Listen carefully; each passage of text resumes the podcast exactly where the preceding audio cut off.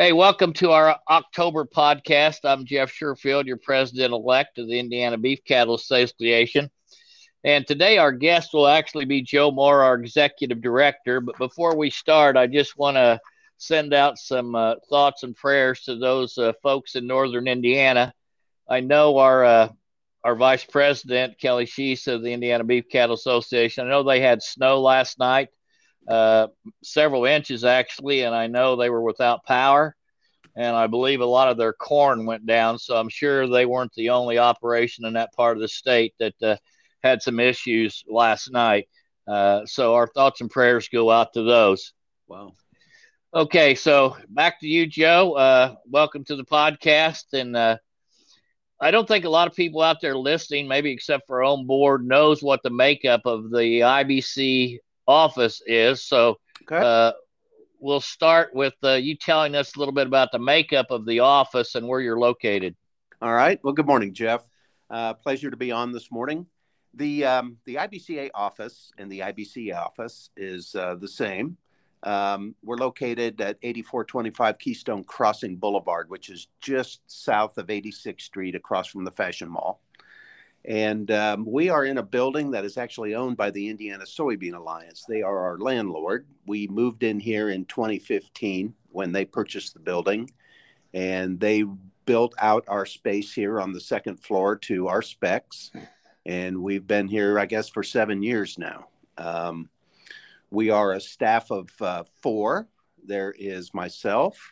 I have an executive assistant and special events person. That's Megan Wiley. Um, we have a uh, consumer education and producer relations director, and that's Emma Melcher. And then our finance director is uh, Greg Kupke. And so we all work for both organizations.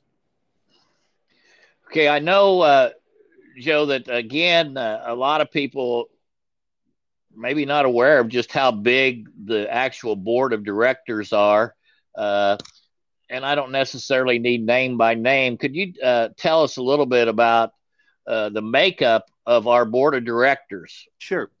Um, if I think we have 31 members on the board, um, 10 of them um, are elected area directors from the 10 different uh, Purdue extension areas. Um, those board members serve a three year term and uh, they are elected by the producers in that geographical region.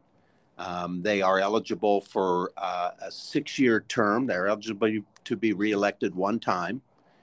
And then we have um, members from allied industry, the packing house, uh, markets, um, education. Purdue Extension has a board member, Farm Bureau, um, and then we have our um, executive team who are also elected um, at the annual convention, which is our president, uh, vice president, president elect, past president, um, promotions committee chair, which is the council side, and then our membership chair on the uh, policy side.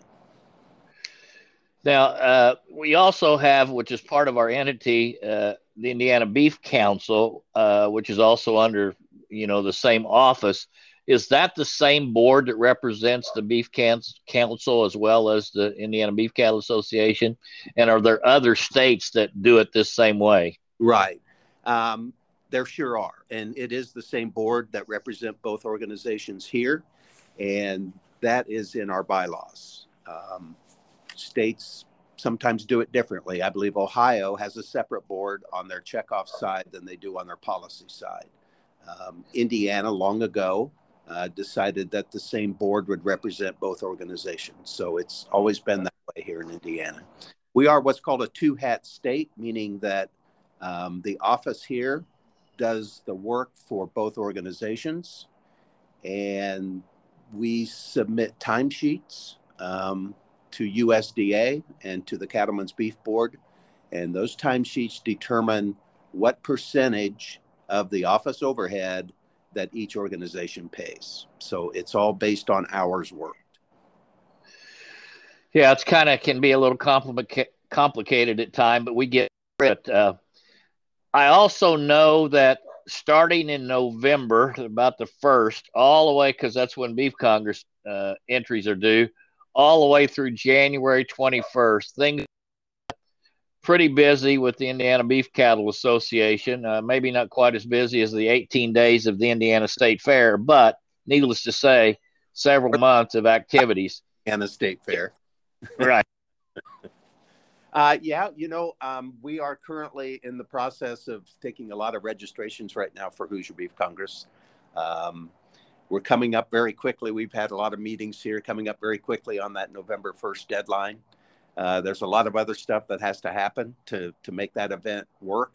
Uh, sponsorships, trade show, uh, volunteers have to be assembled and put where they need to be. And um, it's not a task that we do all by ourselves here. We got a great committee, we got great leadership that helps um, put all this together.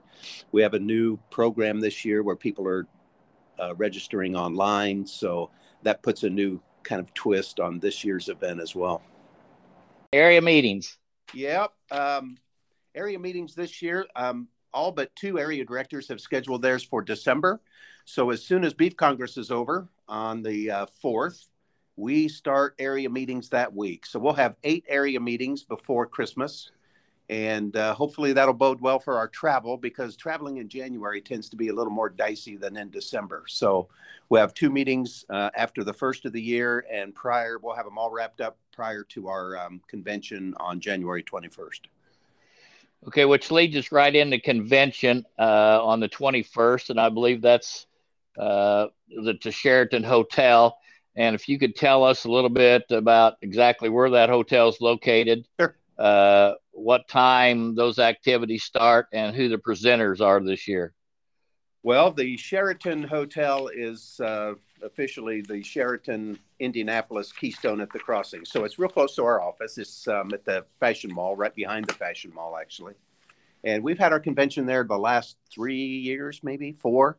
Um, very nice facility. They treat us very well. Um, it's a kind of a two day thing. Uh, we'll have a, a, uh, so, a social event uh, on Friday, the 20th. That'll begin at 7 p.m. Um, on the first um, level of the hotel. And uh, we'll have, you know, an open bar and we'll have snacks and um, people can come in the night before the convention that want to spend the night and gives them an opportunity to visit with people maybe they haven't seen for a while.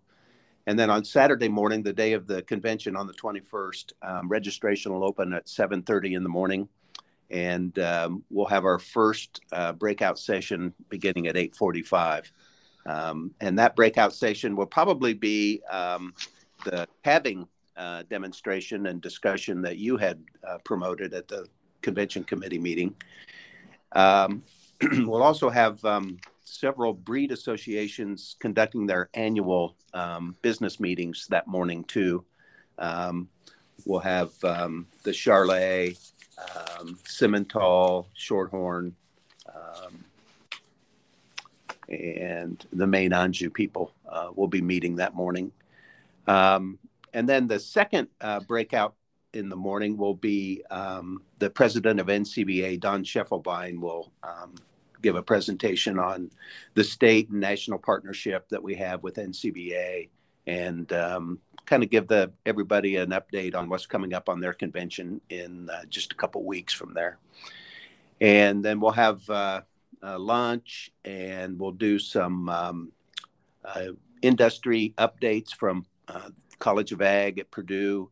We'll have the Indiana State Department of Agriculture here for an update. Um, Dr. Marsh from the Board of Animal Health will give an update. Um, so it's it's very interesting. Um, a lot of information uh, throughout the course of the day. In the afternoon, we're going to hopefully be able to do a freezer beef panel. We know a lot of producers sell freezer beef, so we'll hope to have a discussion um, with someone from processing, uh, a producer or two that's um, in the freezer beef business, and uh, we'll have a, a, good moderator too to to kind of move that discussion along. And then we're still working on trying to find um, someone to come in and talk about wine and beef, and maybe go over pairings um, for people uh, between wine and different types of beef dishes. Then from there, we'll go into our social hour.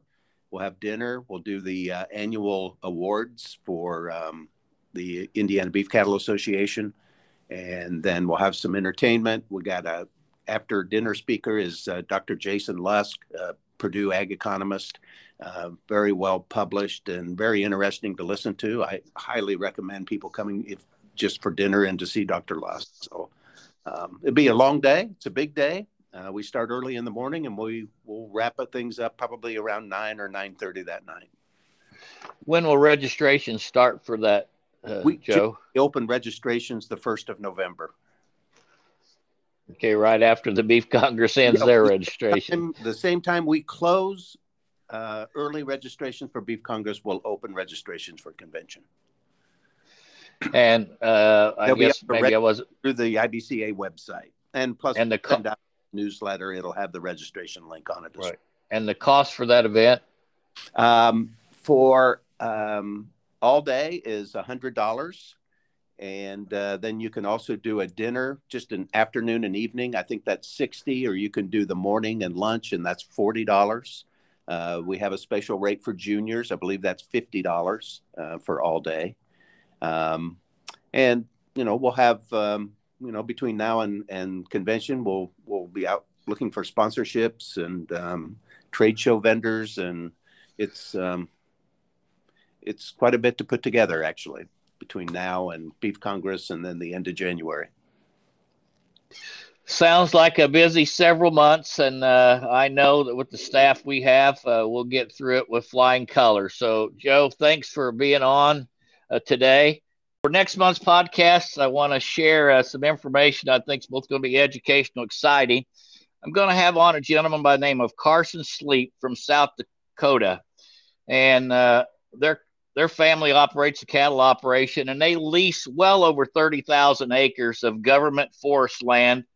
And we'll talk about how different things are out west compared to here in Indiana. And I think everybody will find that uh, quite interesting. As always, please consider becoming a member of the Indiana Beef Cattle Association. Information can be found on our website or calling the office. So I hope everyone has a, a great fall week and uh, be looking forward to next month's podcast. Thank you.